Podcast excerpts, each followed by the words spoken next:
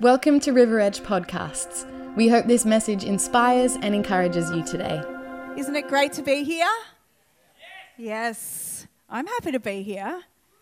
So, we've been doing a series on fighting our battles. Who's been enjoying that? Excellent. So, we've talked about fighting our battles as worshippers, worship warriors.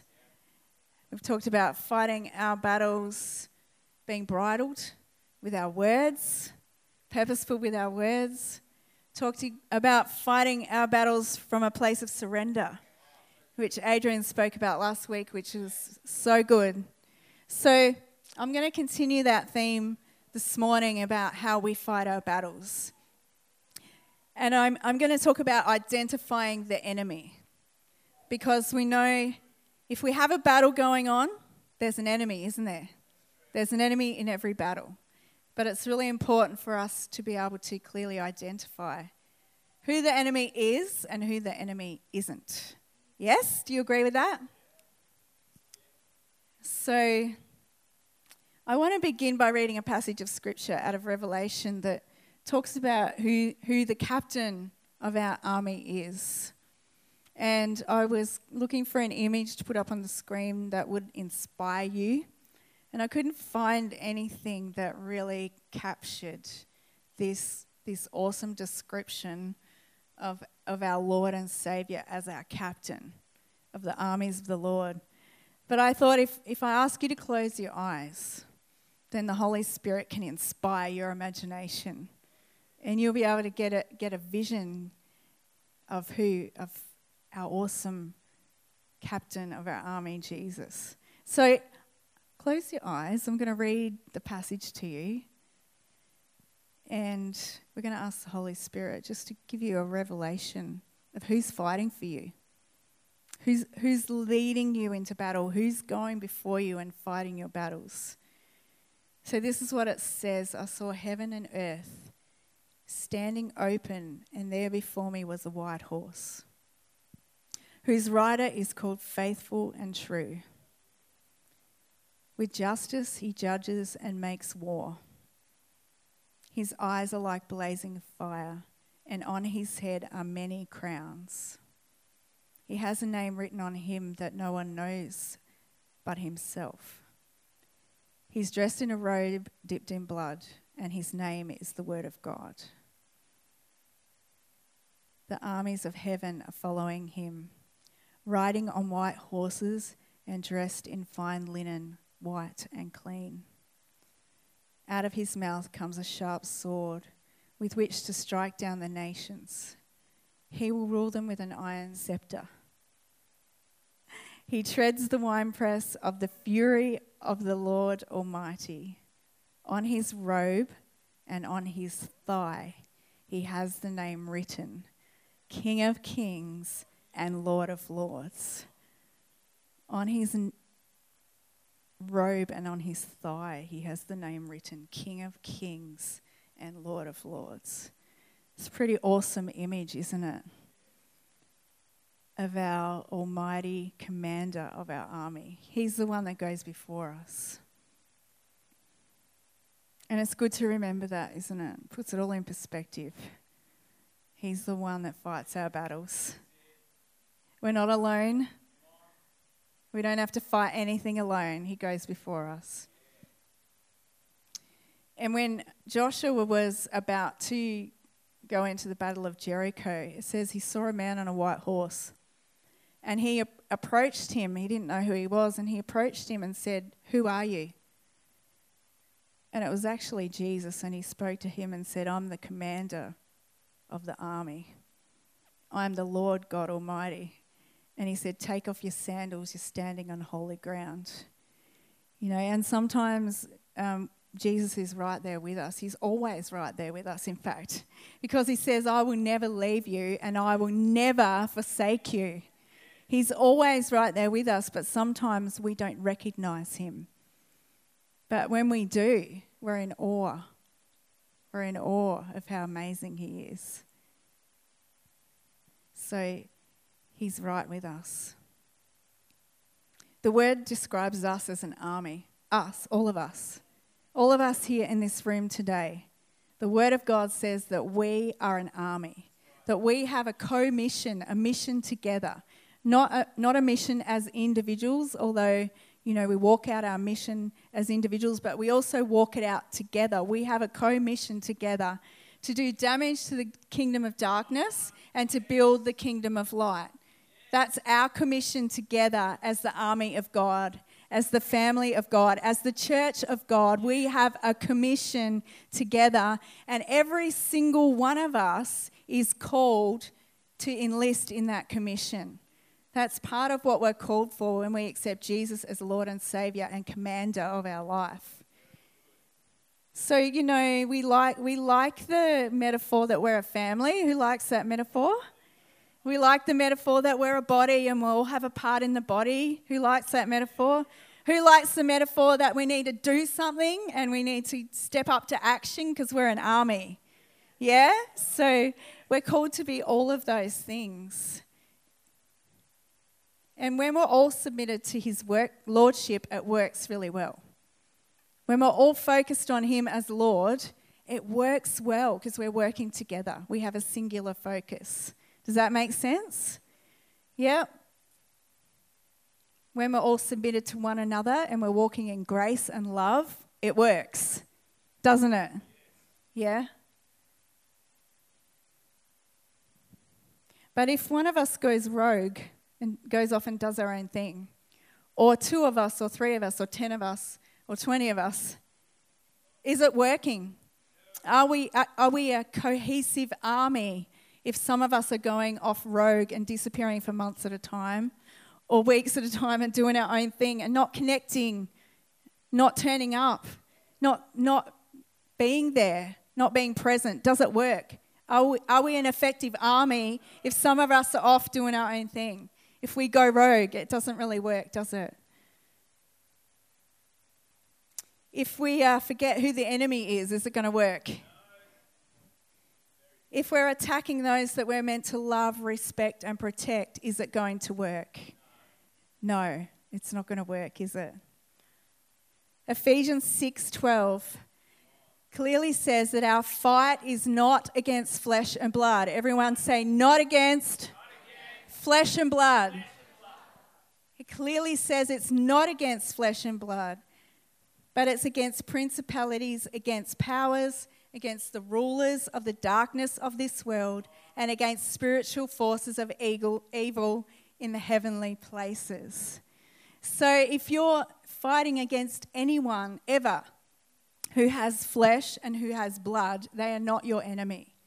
The Word of God clearly says our fight is not against anyone who has flesh or blood ever, but it's against the enemy, it's against the dark forces and people can, can be affected by dark forces, but they are not the enemy. They are never the enemy. We have to be aware who the real enemy is.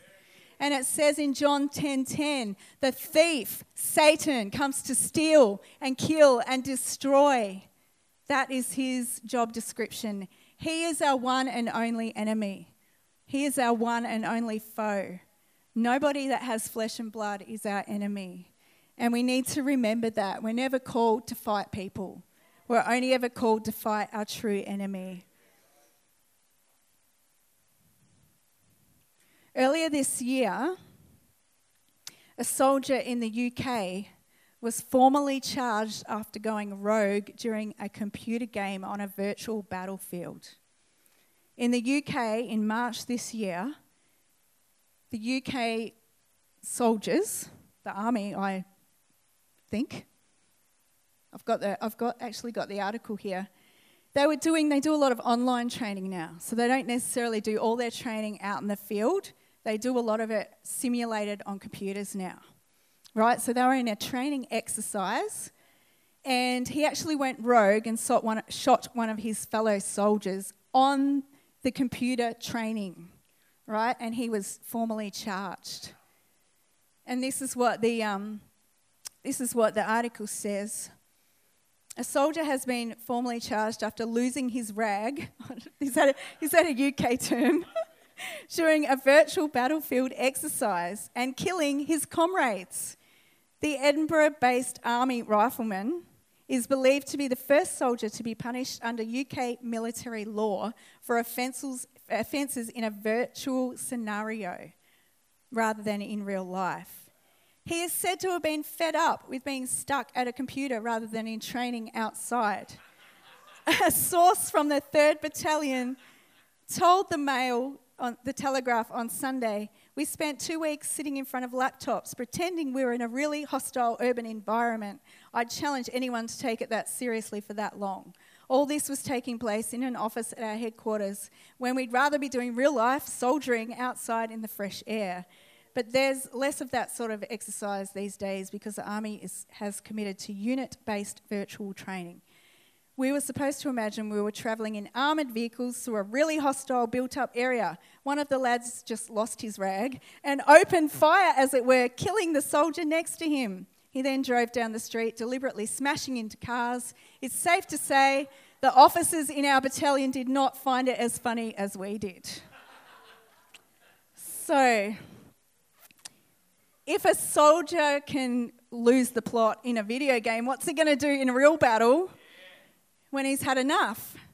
It's a bit scary, isn't it? So you can see why they actually had to officially charge him with losing his rag. Going rogue. And, and we, we might think it's ridiculous, you know, to turn on your own, the soldiers that are fighting with you and to, and to kill them. But how often do we get frustrated and turn on the people that we're meant to be fighting alongside? How often do we get to the point where we've had enough and we start getting our eyes off the real battle and start attacking the people that are meant to be fighting alongside us. And when a soldier forgets who the real enemy is, he becomes dangerous. He becomes destructive to the very thing that is meant to be protecting. So when we forget who the real enemy is, we can become dangerous and destructive to the kingdom rather than being constructive and building the kingdom of God. If we start to attack each other, we become destructive. We're meant to protect and build each other up. One of the main tactics of the enemy is he likes to create a diversion. He doesn't want us to be, to be focusing on, you know, not that we need to focus on the enemy, but we definitely need to be aware of who he is and what he's about. So he likes to create a diversion, a smoke screen. Oh, what's going on over there? Oh, what's going on with that person? Oh, you need to do something about that. And um, the trouble is that we often fall for it. We often fall, fall for those diversions. If he can get us distracted, he's happy. If he can get us off focus, he's happy. The trouble is when we fight battles we were never meant to fight, it can take up a lot of time and a lot of energy that we're supposed to be putting into fighting the true battle. The true battle. We can spend our whole lives fighting battles against people, against circumstances that we're never meant to fight in the first place. We are called to be soldiers who know who the enemy is and who can be focused and together. So, we're just going to go through a few points on who the enemy is not. Are you ready to go? You're all good? The enemy is not a church or a ministry. The enemy is never a church or a ministry. And we went to Hillsong earlier this year. And thankfully, they'd stopped it this year, but the two years previous, when we were also there, they had people that had positioned themselves on platforms so that when you were walking into the conference, they, they were yelling out saying, Hillsong is evil, the way they worship is evil, the way they take up their offering, what they preach is evil. And these were supposed to be fellow Christians, our brothers and sisters in Christ that were hating on Hillsong and fighting a battle they were never meant to fight. Because we're never meant to fight against other churches or other ministries or our brothers and sisters in Christ. We're meant to celebrate our diversity. If there's another church that, that celebrates Jesus as Lord and Savior and they do it different to us, let's celebrate that. That's good. You know, it's different horses for different courses. If people like to worship a bit differently, that's okay. That's okay. If they're worshiping Jesus, it's good, isn't it? It's good things. So let's celebrate it. And, you know, I, I, we walked past these people one day and I just said to them, We love you. Because they were coming in a spirit of hatred, and I just wanted to operate in a different spirit. Because sometimes we have to come in a different spirit to remind people what it's really all about. And I just looked one of them in the face and I said, We love you. Because it's about love. We're called to fight a battle of passionate love for, for one another and for the kingdom. We're not meant to fight against each other or, or tear each other apart or criticize each other. And sadly, a lot of haters in the world today are Christians. You only have to go online to see people slagging Hillsong and sledging the Triple C and sledging Bill Johnson and sledging Bill Hybels and sledging, sledging, sledging. And it's a battle we're not meant to fight. We're meant to pray for each other and uphold each other. And if someone's fallen, let's, let's uphold them in prayer and not gossip about it.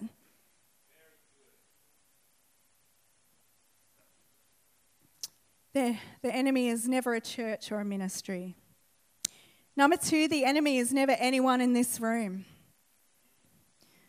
It's never anyone in this room.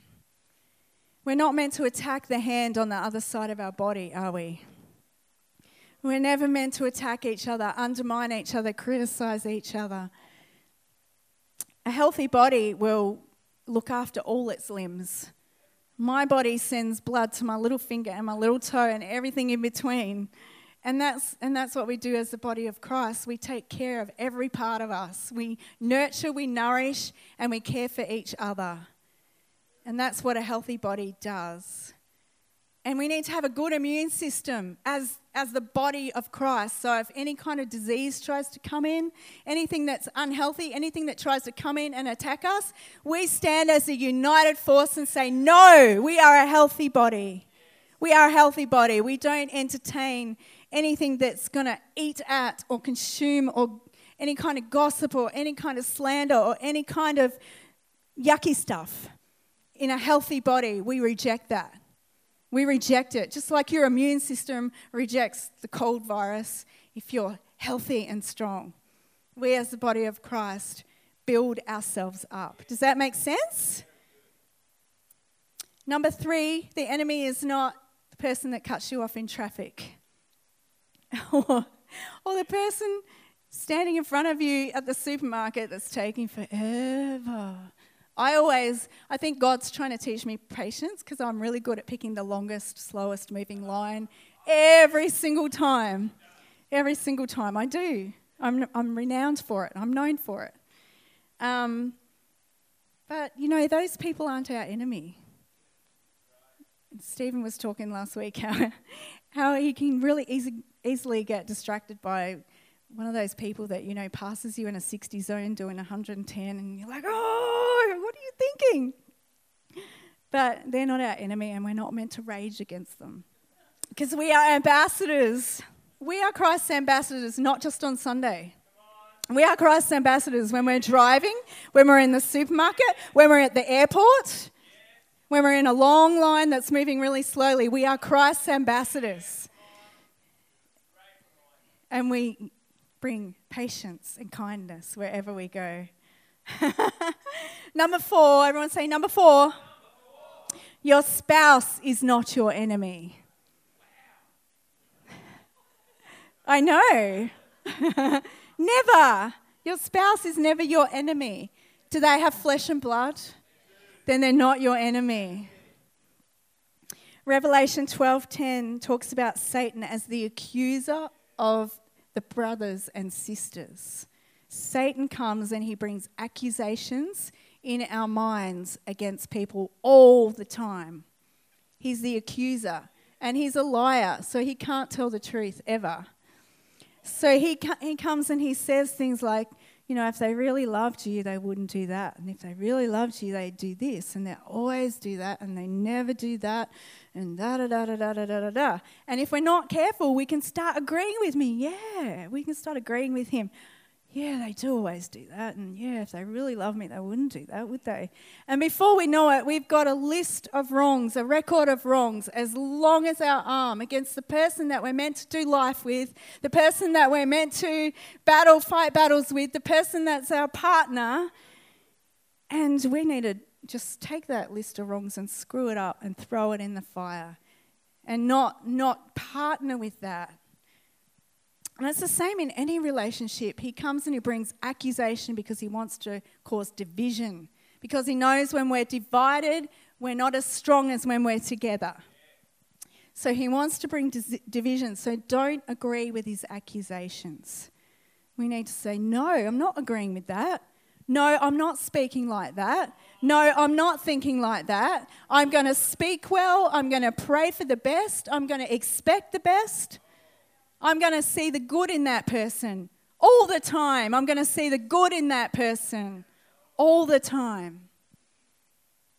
That's how we build strong foundations, strong relationships, resilient relationships is by speaking the best, thinking the best, agreeing with the best, agreeing with how God sees them. Yeah. Number five, Someone else's success is not your enemy. When someone else succeeds, it doesn't mean that you have failed. Or someone else's gifting is not your enemy. Someone else's talent does not diminish your talent or your gifting. We need to celebrate other people's success. As, as a church, we need to celebrate each other's successes. We need to rejoice with those who rejoice, like the Word of God says, and not do the Aussie culture thing, tall poppy syndrome, where if someone's doing really well, we feel like we have to tear them down to keep them humble. It's not our job to keep people humble. That's the Holy Spirit's job. It's our job to celebrate each other, to lift each other up, to build each other up, to speak the best of each other. That's who we're called to be as the army of God. Yes. So don't fall for the tall poppy syndrome. Don't fall for the comparison thing. where you feel like if someone else is doing well, then I'm not doing so well. That's a lie. There's enough of God's blessing for all of us. There's enough of God's favor for all of us. He loves us all. We're all His precious children. He wants to pour out His favor and His blessing on all of us. It's, it's not like he's pouring out his blessing and blessing and blessing, then he gets to you and goes, Oh, it's gone. There's none left. There's enough to go round, so let's celebrate it. Number six, broken people are not our enemy. Jesus didn't even treat Judas as his enemy. He knew he was going to betray him, but he still said, Hey, come out, Come hang out with us. Come hang out with me and the other boys. Come and sit at our table. Come and eat with us. He treated him exactly the same as he treated the other disciples. Judas, even though he was a betrayer, a betrayer, he contributed to the life of Jesus. He contributed to his purpose, didn't he? Someone had to hand him over to the soldiers, didn't they?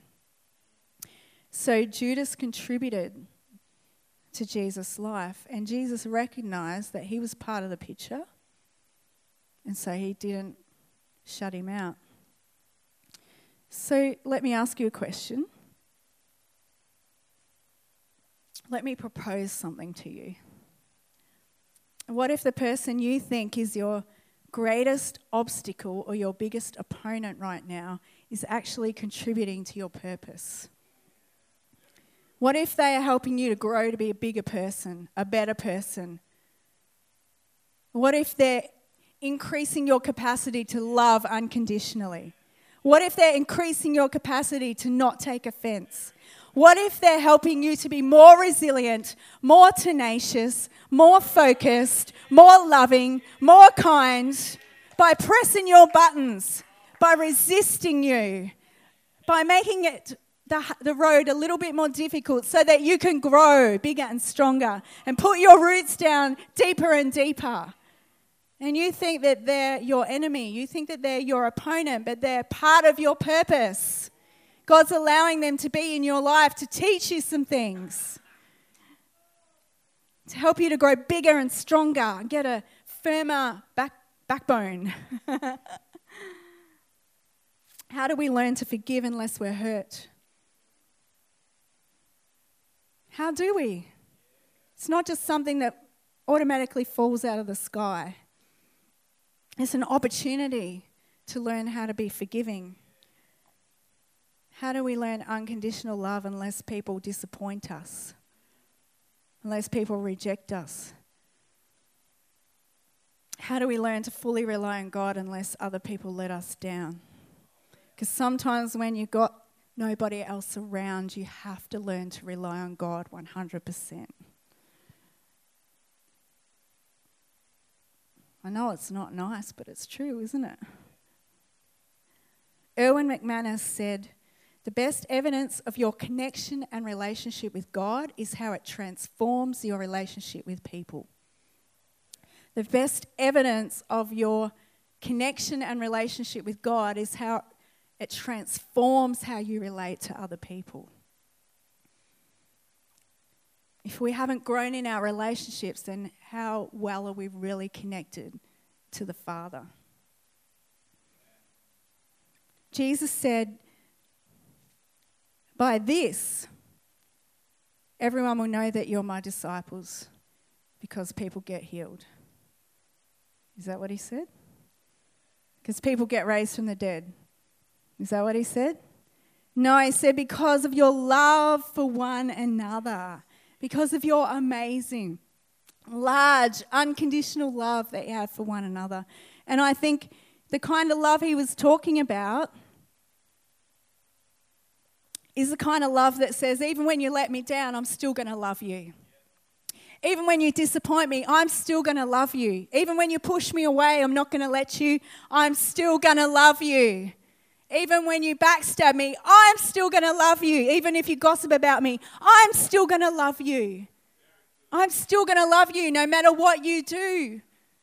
Even if you hurt me, I'm still going to love you. Even if Jesus said to Peter, even if you deny me, I'm still going to love you. I'm still going to love you. That's the kind of love that goes beyond natural love into supernatural, divine love. That's the kind of love that we'll be known for. The kind of love that doesn't reject when we're rejected. The kind of love that doesn't step back when others step back. But the kind of love that leans in and embraces even when people are pushing you away. That's the kind of deep, deep supernatural well. Because we have Jesus within us, because we have the Spirit within us, we have access to supernatural, amazing love that goes beyond the natural. That's the kind of love that's going to make people go, wow, I need some of that in my life. That's not normal. That's not normal. I need some of that in my life. That's the kind of love that pe- gets people's attention, isn't it? That's the kind of love that reaches down and drags people out of their circumstances.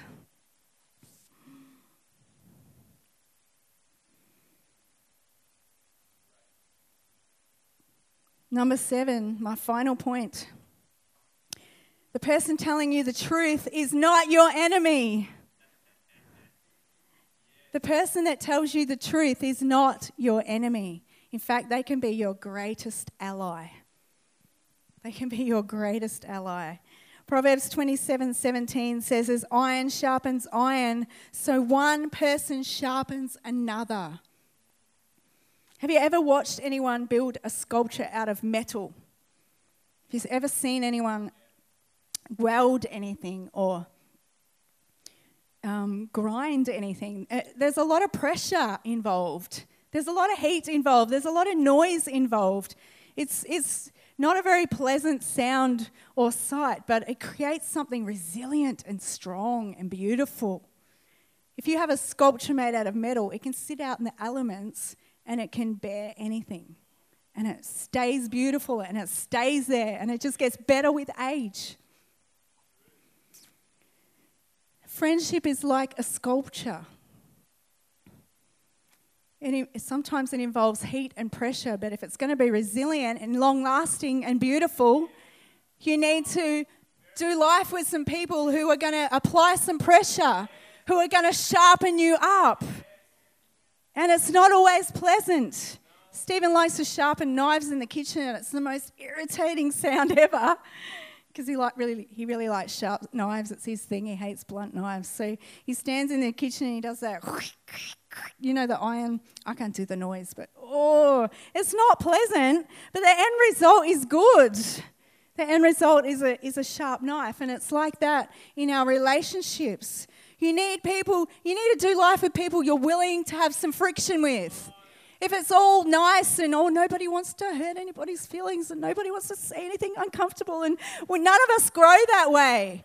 We only grow when we're willing to be open, when we're willing to be honest, when we're willing to be real and speak into each other's lives and be strong enough to be able to take it and be strong enough to be able to say, Thank you. Thank you for telling me the truth. Thank you. You've made me a better person.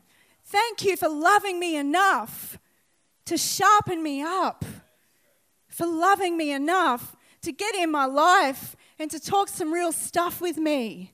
Thank you. Don't resist the process if you want to be a better person. Don't resist the process. There's only one way to be sharp, and that's iron on iron. One way to be sharp. We can't short circuit the process, we can't resist it. If we want to be better people, if we want to be bigger people, if we want to be stronger people, we've got to sharpen, allow some people in our lives that are going to sharpen us up, apply some heat, apply some pressure. Yeah? When you're prepared to tell the truth in love, you refine another. When you're prepared to receive the truth in love, you are being refined. Proverbs 27 6 says, Wounds from a sincere friend are better than many kisses from the enemy. I think that's where we get the term kissing up. Some of us, you know, you don't just want people in your life who are just going to kiss up to you and tell you what you want to hear. That doesn't grow you. If you push everyone else out of your life that doesn't just tell you what you want to hear, that's dangerous. That's a dangerous place to be. There's danger in only surrounding us with people who tell us how awesome we are all the time. We need some truth. We need some truth in love. In love. Of course, we all need people to encourage us. We all need people who see the best in us. But we also need people to tell us when we're being silly, when we're being stupid. I, I no one else is ever stupid, I know. But um, I'm married to my best friend, and we sometimes tell each other the truth. And I really appreciate it when he says to me, You know, that thing that you said, could have said that better. That thing that you did, probably could have done that better. I know he loves me, and I know he wants me to be a bigger person. And, you know, I do the same with him. That's how we do life because we want to sharpen each other up. We all need friends in our lives that do that. And they're the people that are still there when things get tough. They're not fair weather friends. They're not just there to tell you what you want to hear, and then when, when you're not so popular anymore, they disappear. They're people that stick by you. The people that tell you the truth are the people that are still there with you when things are getting hard and when things are getting tough. They're still right beside you. They're still praying for you. They're still encouraging you, holding you, but being truthful at the same time. Who has permission to speak into your life? Who have you given permission to speak into your life? Because we all need at least one person that we know is going to tell us the truth. And we need to receive it when it happens. If we don't have anyone that has permission to speak into our life, then we're in a position where we can be deceived. And we all have blind spots. I remember Frank talking about blind spots. We all have blind spots, things we don't see about ourselves, things we don't see that's going on around us. We need someone else to point them out to us.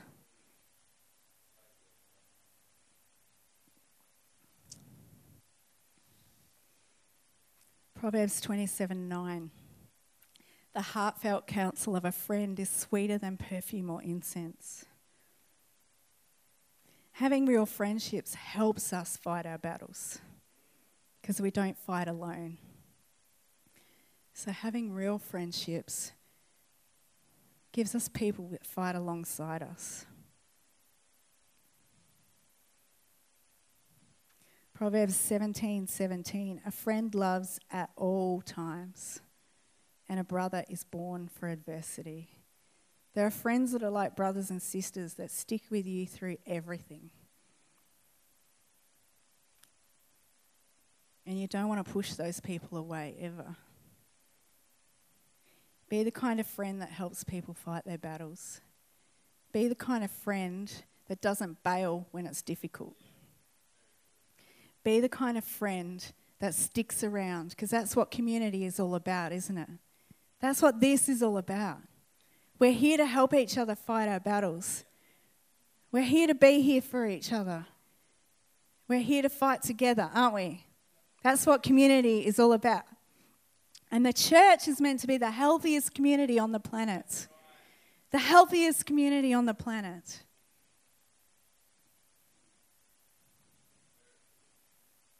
So we're here to be a family.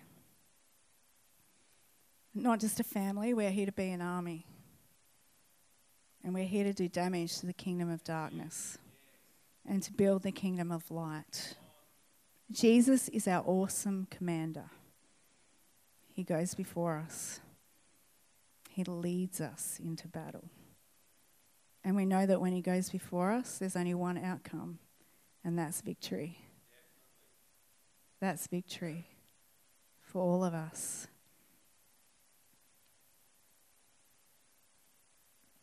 Proverbs 18:24 One who has unreliable friends soon comes to ruin. But there is a friend who sticks closer than a brother. And I believe that's talking about those people in our lives that stick with us but it's also talking about Jesus. He's the friend who is closer than a brother that never leaves us. He's always with us.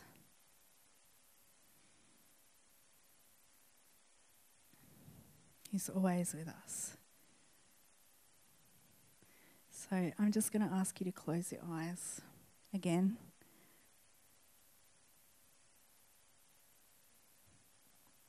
And I just want to give you an opportunity.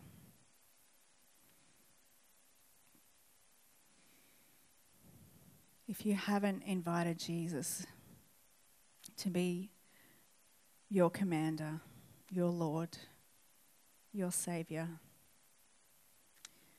I just want to give you an opportunity right now to just say, Jesus, I give you my life.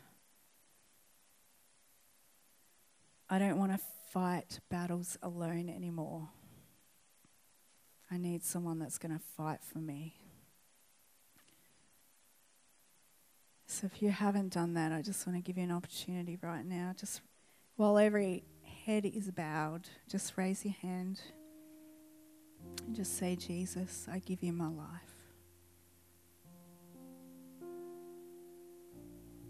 I want you to fight for me.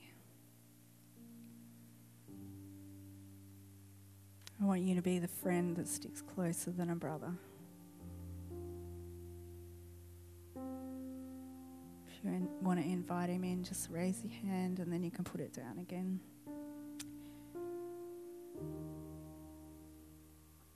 Thank you, Jesus. Thank you, Jesus. Thanks for joining today. It would be so awesome to see you at church this Sunday. If you'd like to know more about service times or simply want to find out more about church, head to our website, riveredgechurch.com.au.